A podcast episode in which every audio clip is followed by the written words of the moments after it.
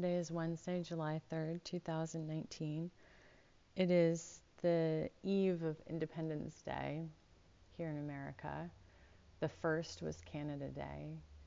Um, so there are a lot of thoughts in my mind about that, and this is also a difficult anniversary for a friend of mine. So I am praying special prayers uh, for him that God's will be done and God's will alone in his life, and that God's healing be with him, and that God's voice be the loudest in his ears today and every day. Amen. Today, our readings are Psalm 119, verses 145 through 176, 1 Samuel 12, 1 through 6, 16 through 25, Acts 8, 14 through 25, and Luke 23, 1 through 12.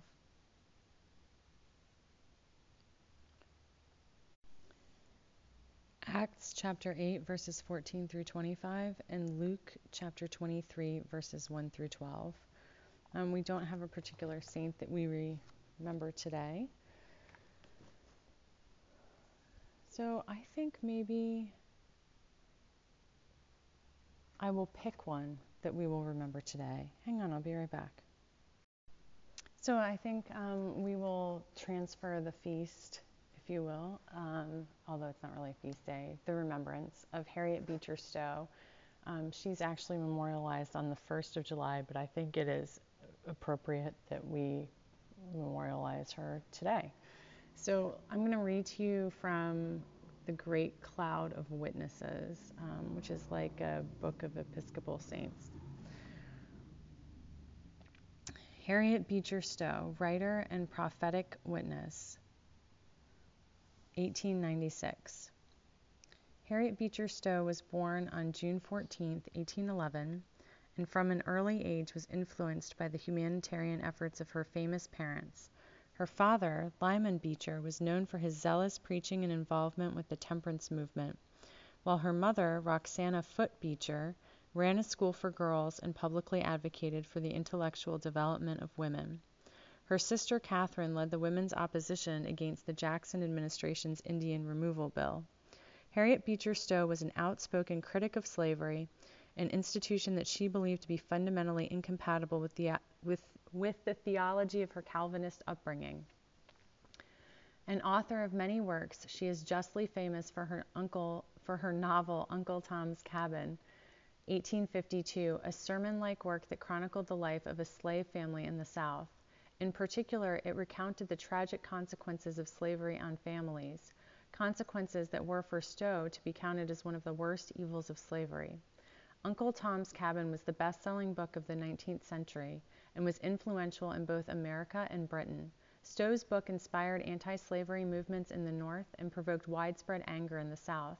Her work intensified the sectional conflicts that would eventually lead to the Civil War.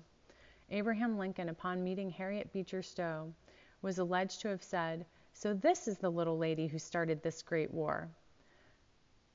Guys, I have so many thoughts on that. I'm just going to leave it for the minute. Stowe's book, together with her public anti slavery work, was largely responsible for bringing the evils of slavery to light not only in America, but in Britain, Europe, even Russia. Tolstoy greatly esteemed her work and her moral and her moral courage, heaping lavish praise on her. She was renowned then as now for her boldness and willingness to expose the harsh realities of slavery to the public eye. She died in Hartford, Connecticut on July 1, 1896. I would pray for us this morning that we all have that moral courage and that bravery to expose evils to the human eye, to raise awareness, to wake people up even when you have to shake them awake, even when it's us. I think where I particularly struggle is that I have felt like I needed to be perfect myself before I could have any credibility in shedding light on an evil. And I think that that is one of the traps that the enemy gets us into or, or uses against us because none of us are perfect. If we wait until we're perfect, we'll wait forever we'll wait till heaven. And so that's why when we shed the light, we do have to do it with courage and bravery, but we also have to do it with dignity and grace. Because it is hard and there will be lashback. You know, you guys, I've, I've, I've been talking to you a little bit about what I've been going through at work, and man, the victim blaming continues. Like, yeah, we will we will just leave it at that. And while I've got no problem with owning my own shit, and I think that that that is a form of moral courage and bravery to own your shit, to do the work to get better, and to move on. I don't think it's in any way appropriate for us to deflect from the issue at hand by blaming the source of light. That's the way I would translate it in this case. Um, yeah, so I think that's actually all I have to say about that. I'm a little like cloudy lately. I've been going through some health stuff, probably related to the stress. Um, I am really good under pressure, but pressure will find its way out. Um, and usually for me, that manifests in physical symptoms. Um,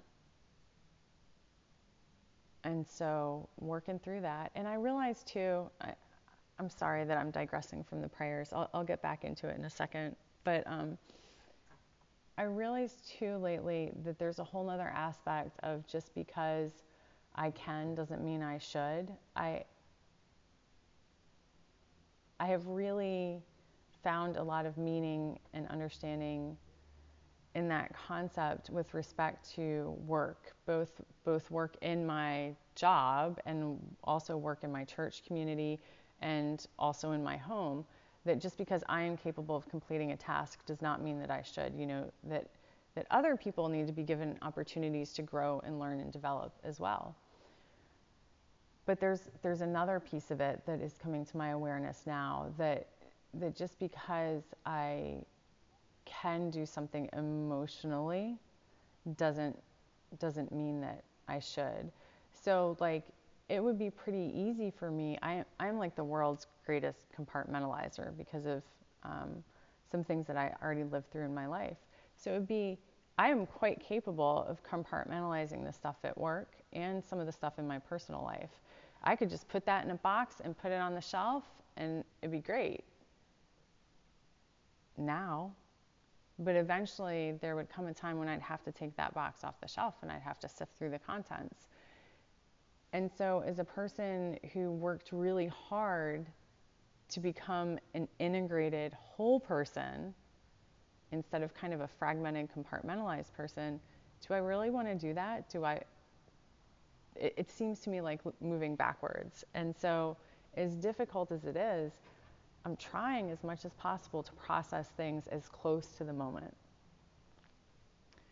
And this daily office has been hugely helpful for me with that. I mean, God is definitely using this prayer time and the pages of His Word for encouragement. And, um, and so that, that rings true with me in the Holy Spirit that living this integrated life is, is not easy, but it's worth it. And just because we could compartmentalize and put it aside, just like just because we could look the other way at what's going on, for example, as one of many examples at the border, doesn't mean that we should. And it is hard and painful to be brave and to look right at it and to say, What can I do? And for me, the answer a lot of times is prayer. Um, prayer and money. I, I read an article the other day on, on just how unhelpful a lot of our Christian mission trips to other places are.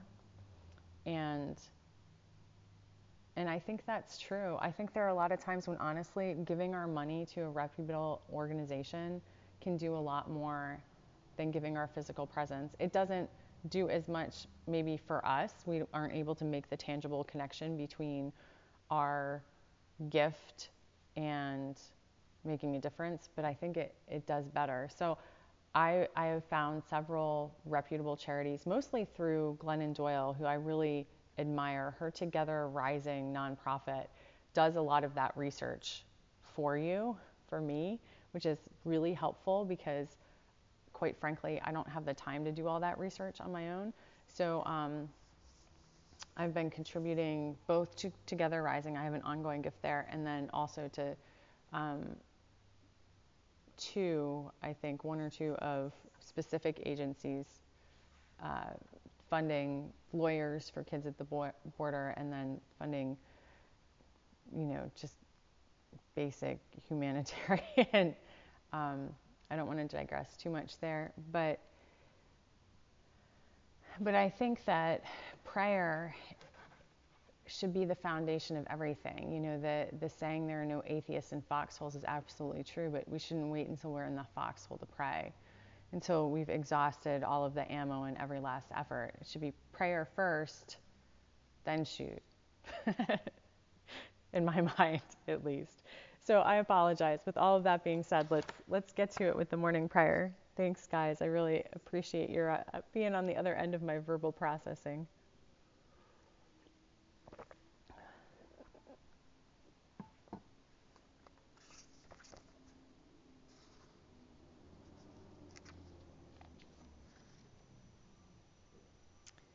We are no longer strangers and sojourners, but citizens together with the saints and members of the household of God, including Harriet Beecher Stowe.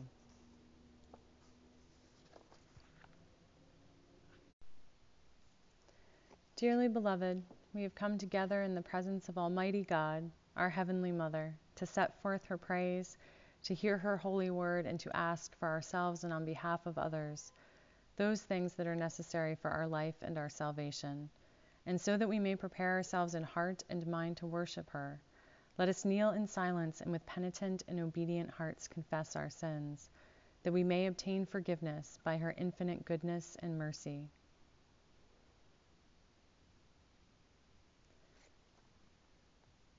Most merciful God, we confess that we have sinned against you in thought, word, and deed, by what we have done and by what we have left undone. We have not loved you with our whole heart. We have not loved our neighbors as ourselves. We are truly sorry and we humbly repent. For the sake of your Son, Jesus Christ, have mercy on us and forgive us, that we may delight in your will and walk in your ways to the glory of your name. Amen.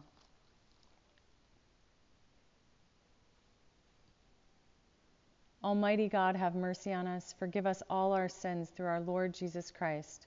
Strengthen us in all goodness, and by the power of the Holy Spirit, keep us in eternal life. Amen.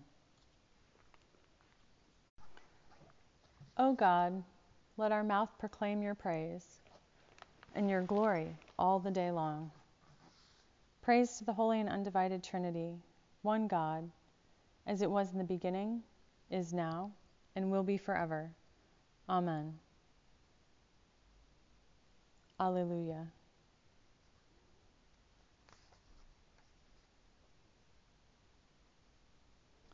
The Holy One is in our midst. O come, let us worship. O God, be merciful to us and bless us.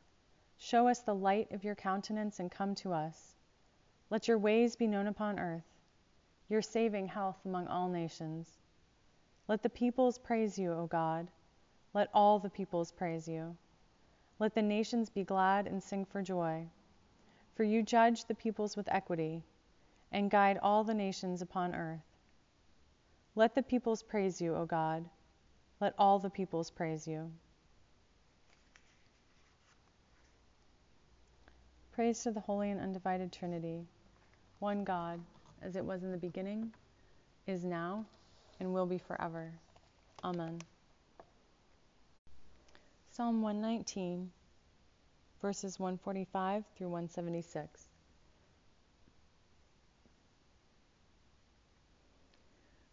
With my whole heart I cry, Answer me, O Lord. I will keep your statutes. I cry to you, Save me that I may observe your decrees. I rise before dawn and cry for help. I put my hope in your words. My eyes are awake before each watch of the night, that I may meditate on your promise. In your steadfast love, hear my voice. O Lord, in your justice, preserve my life. Those who persecute me with evil purpose draw near. They are far from your law. Yet you are near, O Lord, and all your commandments are true. Long ago I learned from your decrees that you have established them forever. Look on my misery and rescue me, for I do not forget your law. Plead my cause and redeem me. Give me life according to your promise. Salvation is far from the wicked, for they do not seek your statutes. Great is your mercy, O Lord. Give me life according to your justice. Many are my persecutors and my adversaries.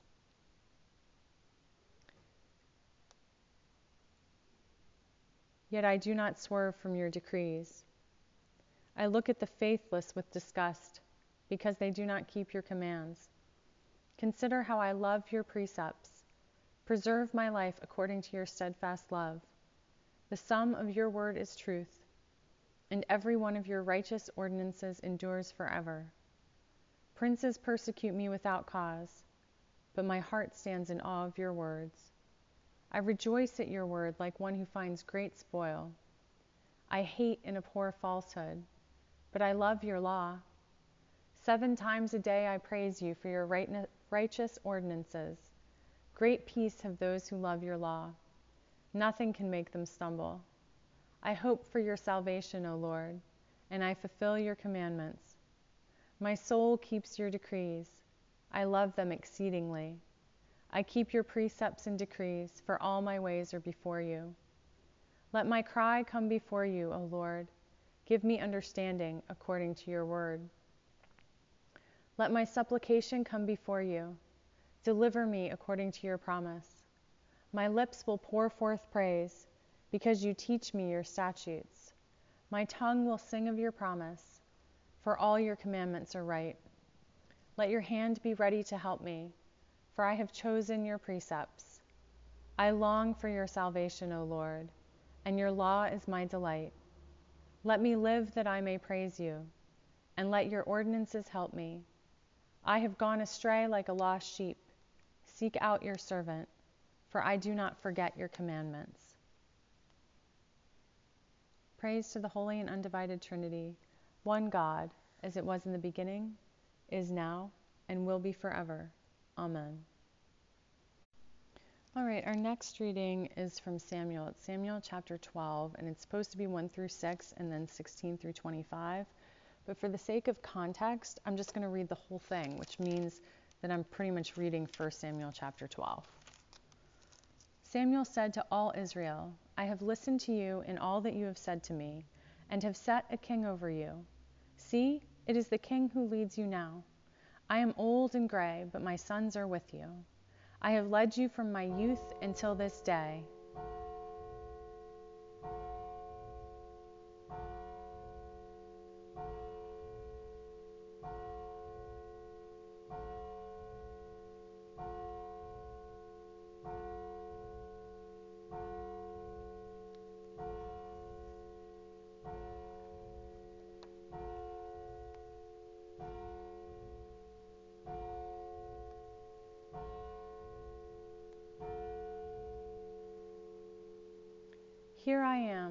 Testify against me before the Lord and before his anointed. Whose ox have I taken? Or whose donkey have I taken? Or whom have I defrauded? Whom have I oppressed?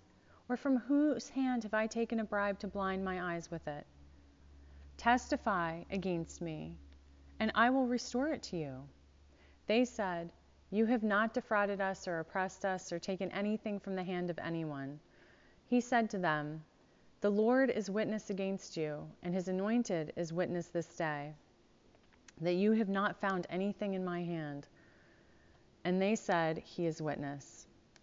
Samuel said to the people, The Lord is witness, who appointed Moses and Aaron and brought your ancestors up out of the land of Egypt. Now, therefore, take your stand, so that I may enter into judgment with you before the Lord, and I will declare to you all the saving deeds of the Lord that he performed for you and your ancestors, when Jacob went into Egypt, and the Egyptians oppressed them. Then your ancestors cried to the Lord, and the Lord sent Moses and Aaron, who brought forth your ancestors out of Egypt, and settled them in this place. But they forgot the Lord their God and he sold them into the land of Sisera, commander of the army of King Jabin of Hazor, and into the hand of the Philistines, and into the hand of the king of Moab, and they fought against them. Then they cried to the Lord, and said, We have sinned, because we have forsaken the Lord, and have served the Baals and the Astartes. But now rescue us out of the hand of our enemies, and we will serve you. And the Lord sent Jerubbaal and Barak and Jephthah and Samson and rescued you out of the hand of your enemies on every side, and you lived in safety. But when you saw that King Nahash of the Ammonites came against you, you said to me, No, but a king shall reign over us, though the Lord your God was your king. See, here is the king whom you have chosen, for whom you have asked. See, the Lord has set a king over you. If you will fear the Lord and serve him and heed his voice and not rebel against the commandment of the Lord, and if both you and the king who reigns over you will follow the Lord your God, it will be well. But if you will not heed the voice of the Lord, but rebel against the commandment of the Lord, then the hand of the Lord will be against you and your king.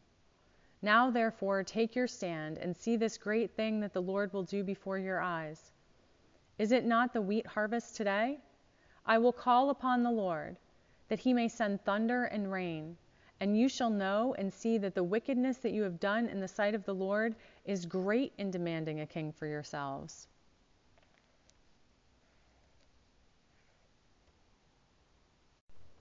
So Samuel called upon the Lord, and the Lord sent thunder and rain that day, and all the people greatly feared the Lord and Samuel.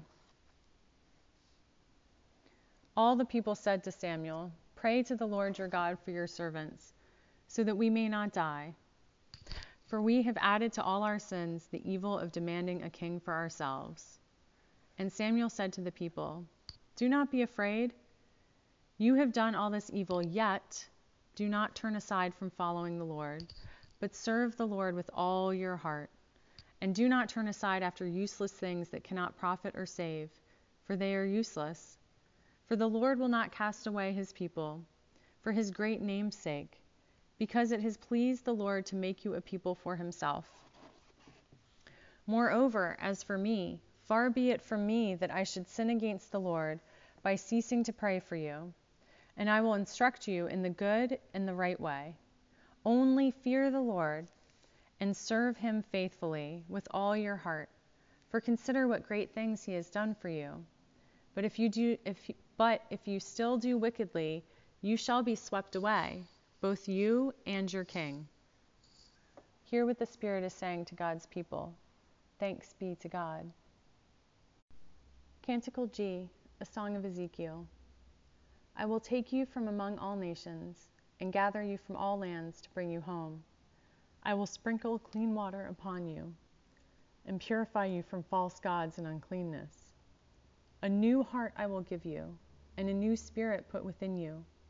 I will take the stone heart from your chest and give you a heart of flesh.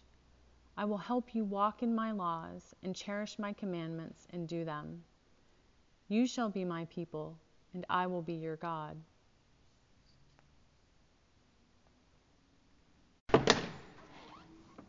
A reading from Acts chapter 8, verses 14 through 25. Now, when the apostles at Jerusalem heard that Samaria had accepted the word of God, they sent Peter and John to them. The two went down and prayed for them, that they might receive the Holy Spirit. For as yet, the Spirit had not come upon any of them. They had only been baptized in the name of the Lord Jesus. Then Peter and John laid their hands on them, and they received the Holy Spirit. Now, when Simon saw that the Spirit was given through the laying on of the apostles' hands, he offered them money, saying, Give me also this power, so that anyone on whom I lay my hands may receive the Holy Spirit. But Peter said to him, May your silver perish with you, because you thought you could obtain God's gift with money. You have no part or share in this, for your heart is not right before God. Repent, therefore, of this wickedness of yours, and pray to the Lord that, if possible, the intent of your heart may be forgiven you. For I see that you are in the gall of bitterness and the chains of wickedness. Simon answered, Pray for me to the Lord, that nothing of what you have said may happen to me. Now, after Peter and John had testified and spoken the word of the Lord, they returned to Jerusalem, proclaiming the good news to many villages of the Samaritans. Hear what the Spirit is saying to God's people. Thanks be to God. Canticle S, a song of our true nature. Christ revealed our frailty and our falling, our trespasses and our humiliations. Christ also revealed his blessed power, his blessed wisdom and love. He protects us as tenderly and as sweetly when we are in greatest need. He raises us in spirit and turns everything to glory and joy without ending. God is the ground and the substance, the very essence of nature. God is the true father and mother of natures. We are all bound to God by nature, and we are all bound to God by grace. And this grace is for all the world, because it is our precious Mother Christ. For this fair nature was prepared by Christ, for the honor and nobility of all, and for the joy and bliss of salvation. Praise to the Holy and Undivided Trinity, one God, as it was in the beginning, is now, and will be forever. Amen. The Holy Gospel of our Lord Jesus Christ, according to Luke. Glory to you, Lord Christ. Lord, give us ears to hear your word, what you would have us know in this moment, in this context, above all else. Filter out all the other voices in our heads, Lord God, and let us hear yours clearly and lovingly, and let us receive it. Luke chapter 23, verses 1 through 12. Then the assembly rose as a body and brought Jesus before Pilate. They began to accuse him, saying, We found this man perverting our nation, forbidding us to pay taxes to the emperor, and saying that he himself is the Messiah, a king. Then Pilate asked him, Are you king of the Jews? He answered, You say so. Then Pilate said to the chief priests and the crowds, I find no basis for an accusation against this man. But they were insistent and said, He stirs up the people by teaching throughout all Judea, from Galilee, where he began, even to this place. When Pilate heard this, he asked whether this man was a Galilean. And when he learned that he was under Herod's jurisdiction, he sent him off to Herod who was himself in Jerusalem at that time. When Herod saw Jesus, he was very glad, for he had been wanting to see him for a long time, because he had heard about him and was hoping to see him perform some sign. He questioned him at some length, but Jesus gave him no answer. The chief priests and the scribes stood by, vehemently accusing him. Even Herod with his soldiers treated him with contempt and mocked him. Then he put an elegant robe on him and sent him back to Pilate. That same day, Herod and Pilate became friends with each other. Before this, they had been enemies.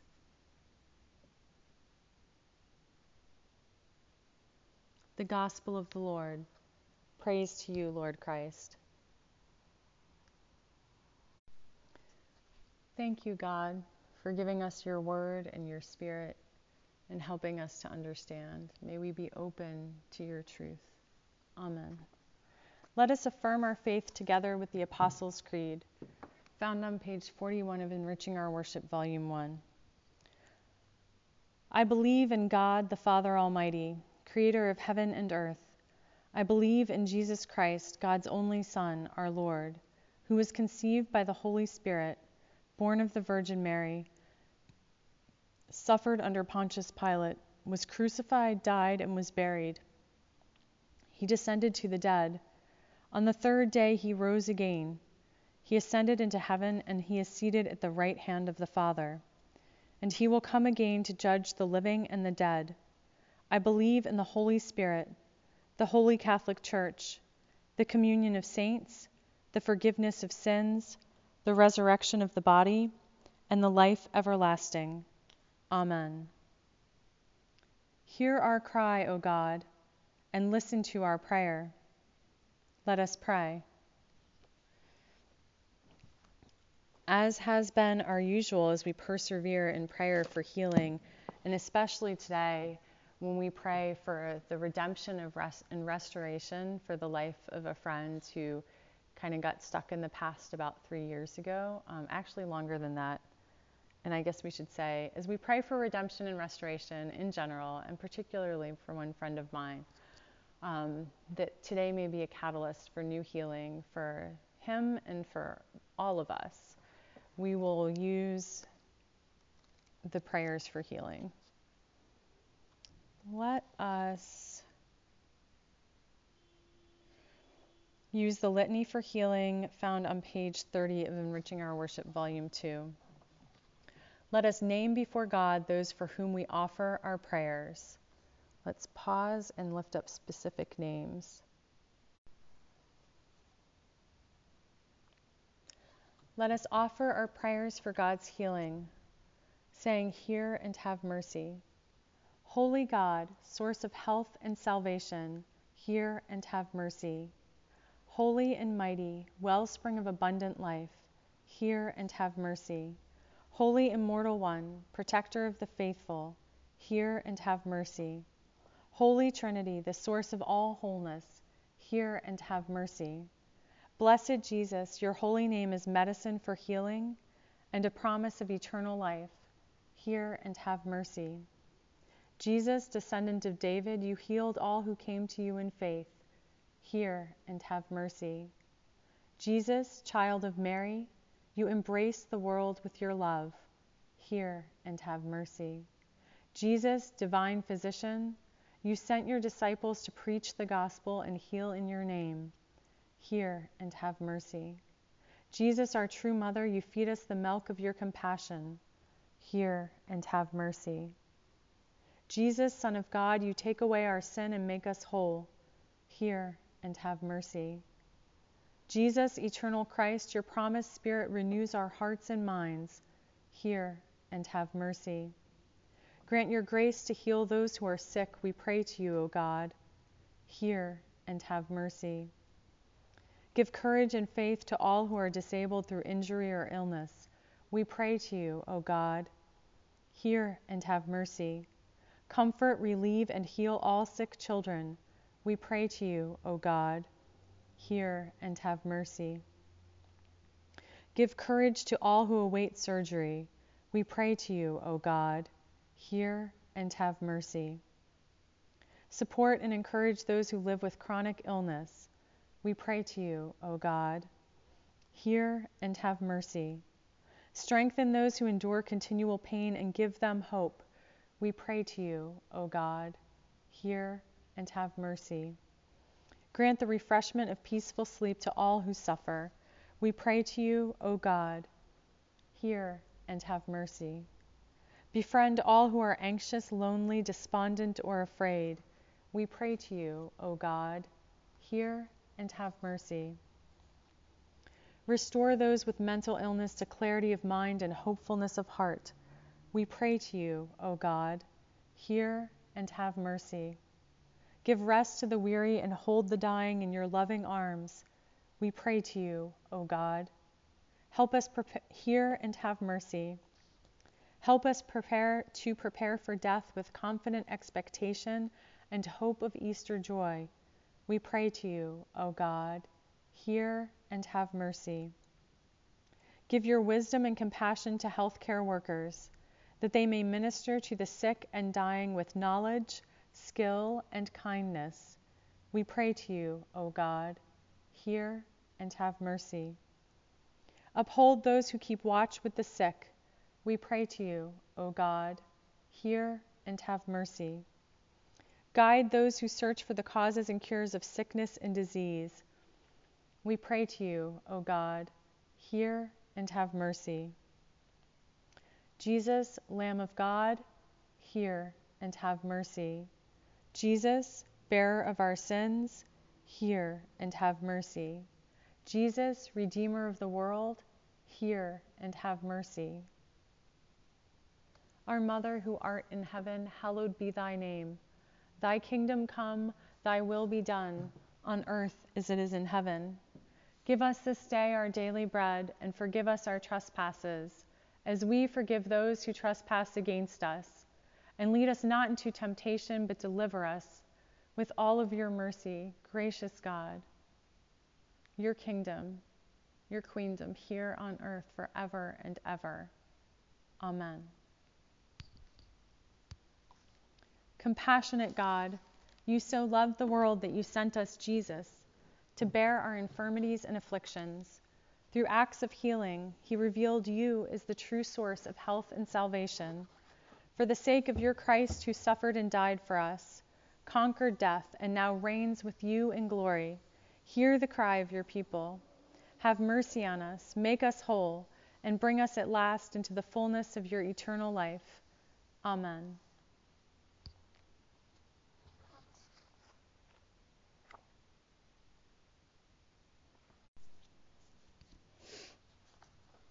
We will now say the prayers for those who are sick. We'll use mostly the prayers starting on page 64 of Enriching Our Worship, Volume 2. We will also say the prayers for victims of addiction in the Book of Common Prayer. May God the Mother bless you, God the Son heal you, God the Holy Spirit give you strength. May God the Holy and Undivided Trinity guard your body, save your soul, and bring you safely to his heavenly country where he lives and reigns forever and ever. Amen. Heavenly Mother, watch with us over your children and hear our yearning that they may be restored to health through Jesus Christ our Redeemer. Amen. Gentle Jesus, stay beside your children through this day. Take away their pain, keep them safe, help them in their fear, make their bodies strong again and their hearts glad Thank you for your love which surrounds them always. Amen. Jesus, our Redeemer, Good Shepherd of the sheep, you gather the lambs and carry them in your arms. We entrust our children to your loving care. Relieve their pain, restore in them your gifts of joy and strength, and raise them up to a life in your service. Hear us, we pray, for your dear name's sake. Amen. Gentle Jesus, though we are not worthy to have you come under our roof, you are God's word of healing to us. Be with us now, that we may know your presence in one another and rise up in joy to greet you. Grant this for your love's sake. Amen. Blessed Jesus, living water, solid rock, uphold your children. Loose the fetters of sickness. Break their yokes of pain, and from this land of affliction, lead them home Amen. Loving God, your heart overflows with compassion for your whole creation. Pour out your Spirit on all persons living with illness for which we have no cure, as well as their families and loved ones. Help them to know that you claim them as your own. Deliver them from fear and pain. And send your Archangel Raphael to minister to their needs. For the sake of Jesus Christ, our Savior. Amen. Merciful God, in your love and wisdom, you know the needs and fears of your people before we can name them. Grant that your children and we who watch with them may be enabled to surrender all our cares to you as you care for us. Give us peace of mind and unshakable trust in you. Through Jesus Christ, our Redeemer. Amen. Blessed Jesus, in your last agony, you commended your spirit to your Father. We seek your mercy for your children and all who are dying. May death become for them as it was for you a birth to everlasting life. Receive those whom we commend to you with the blessed assurance that whether we wake or sleep, we remain with you, one God, forever. Amen. Merciful God, whose Son Jesus wept at the death of Lazarus, look with compassion on all who are bound by sorrow and pain through the death of our loved ones. Comfort us, grant us the conviction that all things work together for good to those who love you and help us to find sure trust and confidence in your resurrection power. Through Jesus Christ, our deliverer. Amen. In your tender mercies, O God, remember all your children who either expect or have just received a grave diagnosis. Help them to trust in your goodness and believe that after a time of trial, they shall be established on the firm foundation of your deliverance. Amen. God of all comfort, our very present help in trouble, be near to your children for whom our prayers are offered. Look on them with the eyes of your mercy. Comfort them with a sense of your presence. Preserve them from the enemy, and give them patience in their affliction. Restore them to health and lead them to your eternal glory. Through Jesus Christ our Lord. Amen. Christ, light of light, brightness indescribable the wisdom, power, and glory of God, the Word made flesh. You overcame the forces of Satan, redeemed the world, then ascended again to the Father. Grant your children, we pray, in this tarnished world, the shining of your splendor. Send your archangel Michael to defend them, to guard their going out and coming in, and to bring them safely to your presence, where you reign in the one holy and undivided Trinity, to ages of ages. Amen. Blessed Jesus, in the comfort of your love, we lay before you the memories that haunt your children, the anxieties that perplex them, the despair that frightens them, and their frustration at their inability to think clearly. Help them to discover your forgiveness in their memories and know your peace in their distress.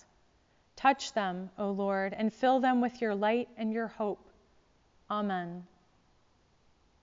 God, the strength of the weak and the comfort of those who suffer, hear our prayers and grant your children the power of your grace, that their sickness may be turned into health and our sorrow into joy. For Jesus Christ's sake. Amen.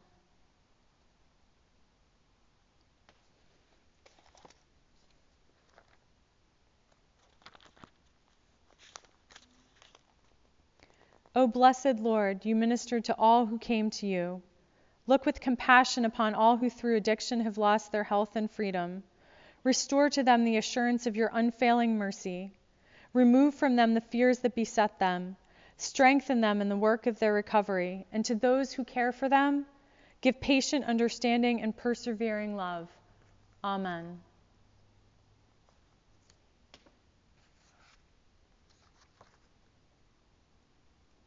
Spirit of all healing, visit your children.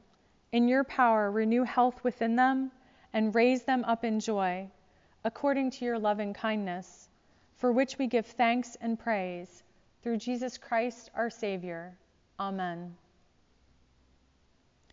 Gracious God, only source of life and health, help, comfort, and relieve your children, and give your power of healing to those who minister to their needs that their weakness may be turned to strength and confidence in your loving care. For the sake of Jesus Christ. Amen. O God, our refuge and strength, in those places of unrelenting light and noise, enfold your children in your holy darkness and silence, that they may rest secure under the shadow of your wings. Amen. Holy and blessed one, shine on your children who lie sleepless or restless or disturbed in spirit.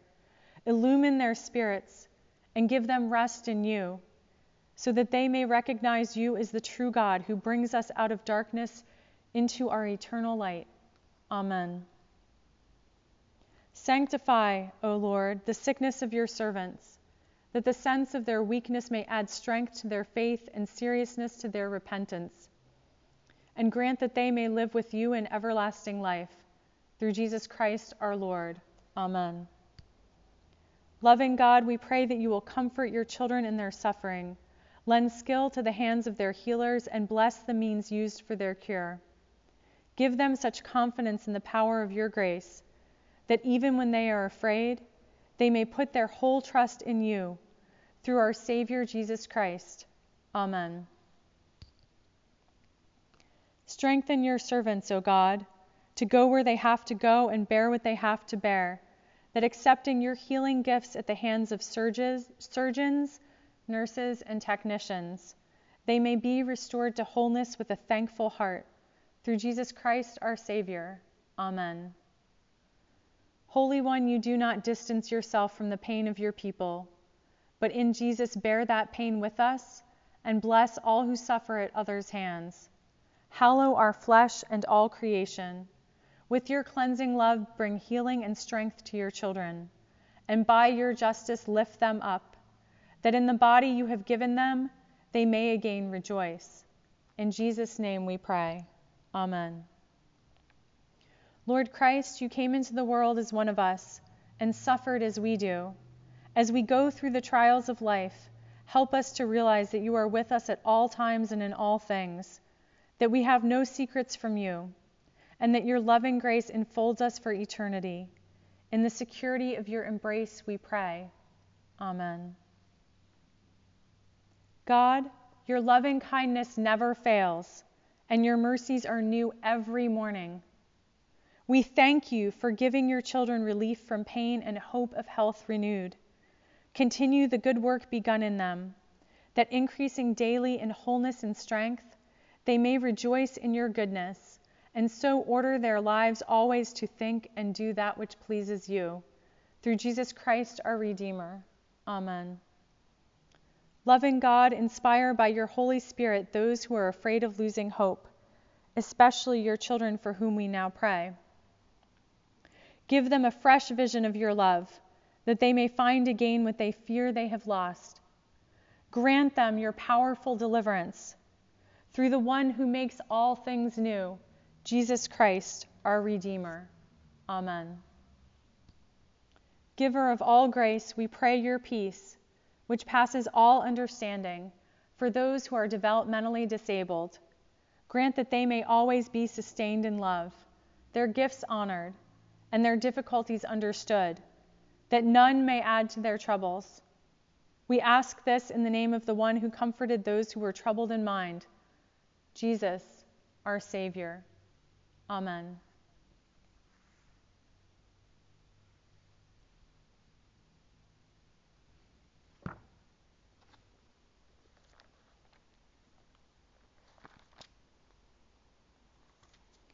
Lord, Make us instruments of your peace.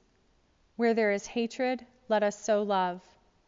Where there is injury, pardon. Where there is discord, union. Where there is doubt, faith. Where there is despair, hope. Where there is darkness, light. Where there is sadness, joy. Grant that we may not so much seek to be consoled as to console, to be understood as to understand, to be loved as to love. For it is in giving that we receive, it is in pardoning that we are pardoned, and it is in dying that we are born to eternal life. Amen.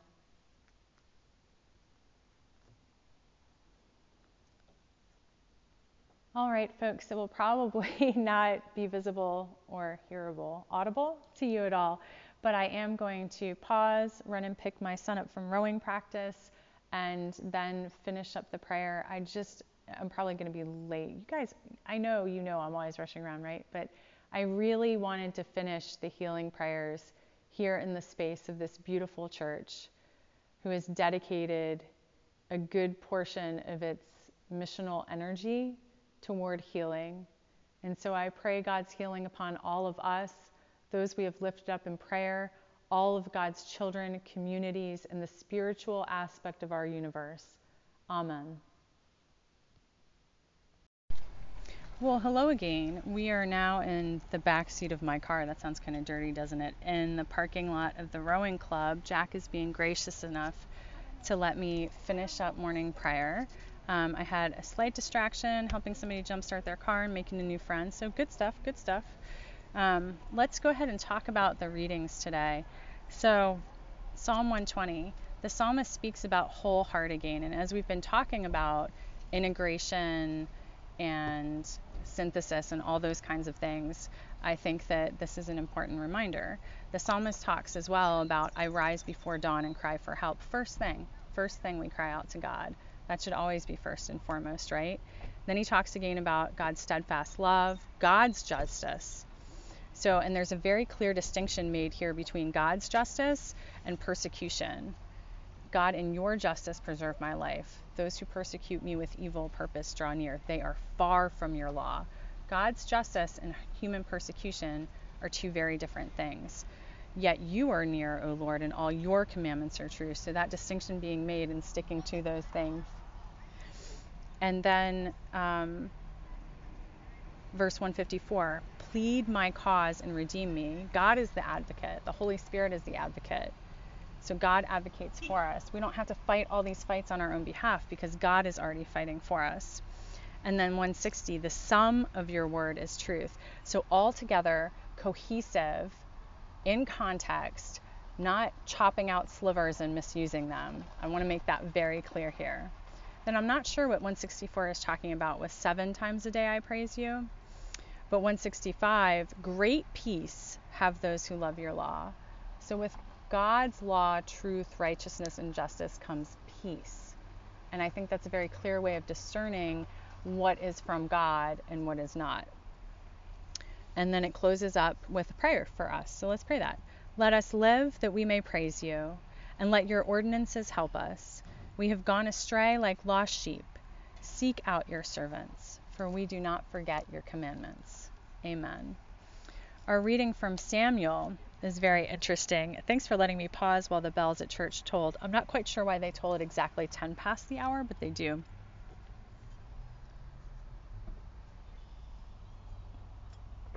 And so this here um, talks about how Samuel has not, he's saying to all Israel, I haven't wronged you.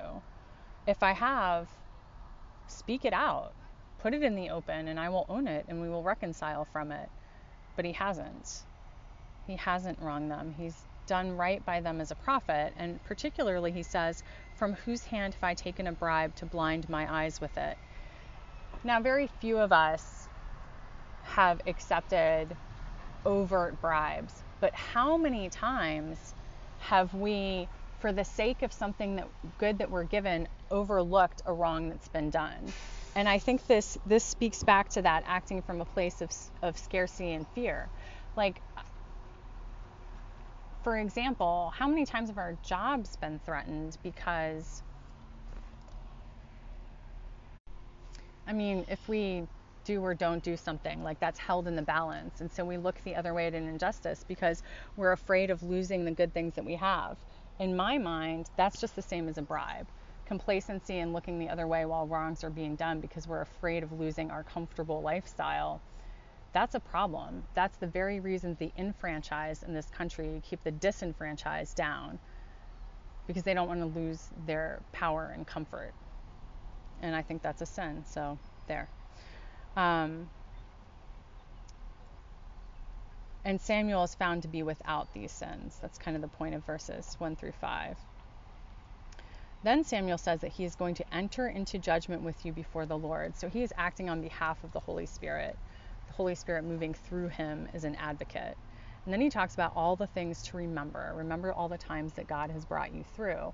And for me, at least, the point that resonates with me here is that God has brought us through all these times. We can operate from a place of trust and love because God has already proven it we don't have to be in this place of scarcity and fear and trying to get humans to do right by us, you know?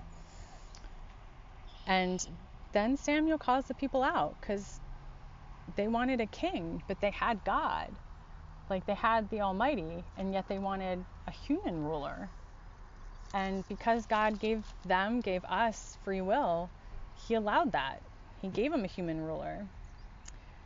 And Samuel calls out, you know, he calls the people out on this. He asks them to recognize it, and they do. They recognize it.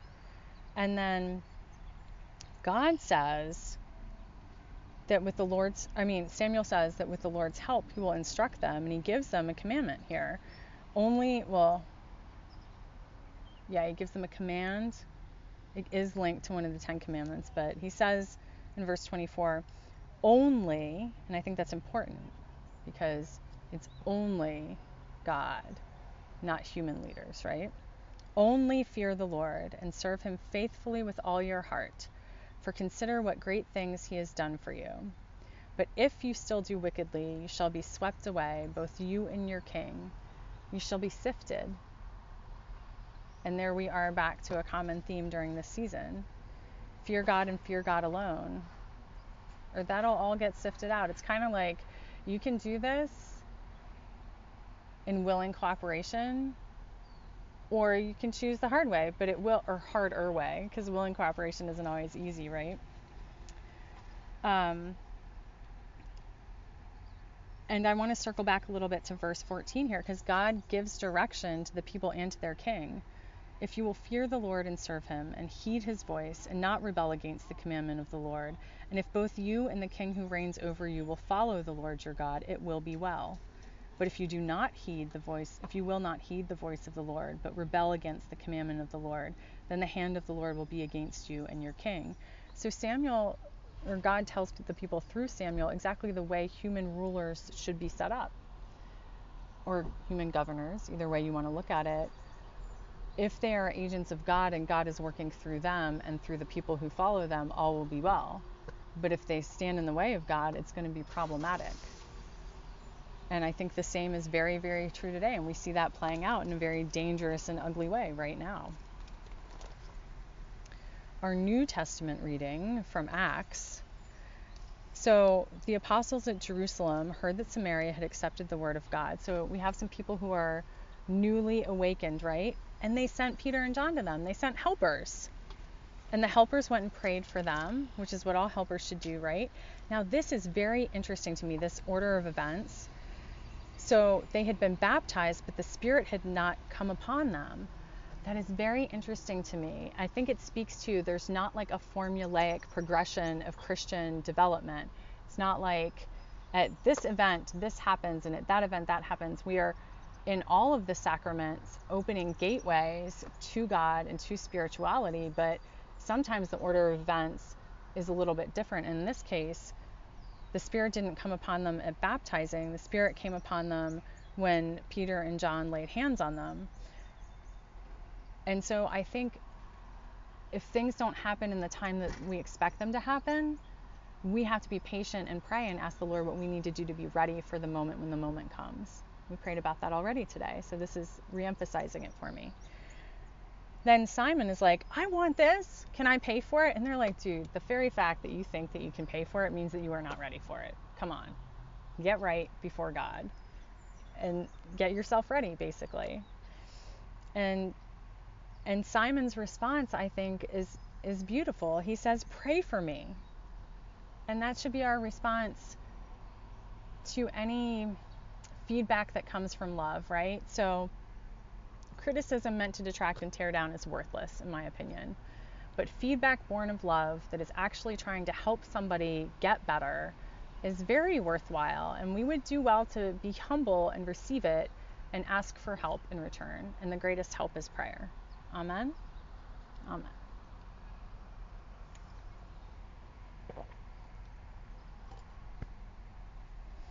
All right. So, bringing us finally to our gospel reading where Jesus is being accused. And we've been talking about the Holy Spirit being the advocate, right? And us not having to fight our own battles.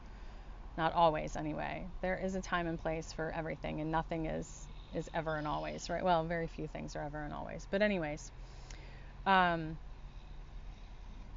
I find it very interesting that it specifically says here that in the eyes of the chief priests and the crowds, Jesus' transgression is that he shook things up. He stirs up the people. He awakened them. That is painful. Sometimes people don't want to be awake. Definitely, like we've been talking about, the enfranchised don't want the disenfranchised to be awake, nor do they want other enfranchised. Because where we really have social justice is that when the people in power have a heart for the people who have been disempowered. And this was starting to happen. And and the enfranchised were like freaking out because Jesus was shaking things up. And it calls it out clearly here. And I think there's a direct parallel to our current times. There's some shaking up and some awakening going on. And it is scaring the people in power and they are some of the people in power, right? Because there's two parties. There are those who are part of the awakening, and there's who are resisting the awakening because they're afraid of losing what they've got. They're coming from a place of scarcity and fear instead of a place of love and moral cor- courage and justice, like Harriet Beecher Stowe that we talked about today as a saint.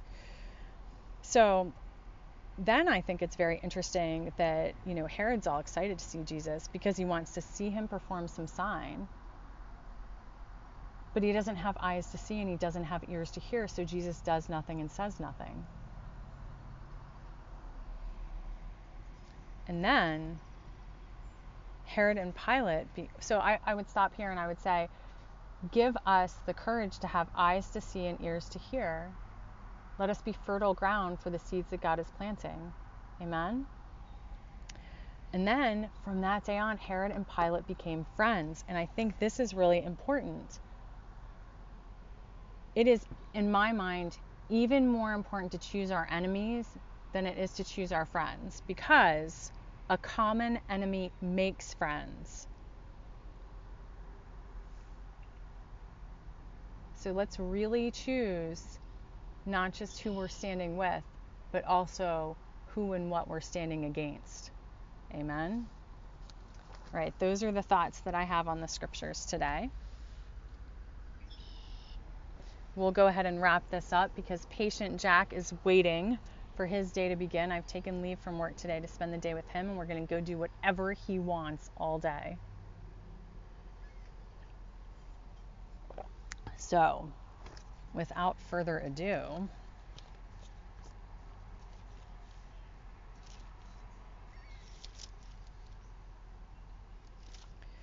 Almighty God, you have given us grace at this time with one accord to make our common supplication to you. And you have promised through your well beloved Son that when two or three are gathered together in his name, you will be in the midst of them. Fulfill now, O Lord, our desires and petitions as may be best for us, granting us in this world knowledge of your truth, and in the age to come life everlasting. Amen. Let us bless the Lord. Thanks be to God.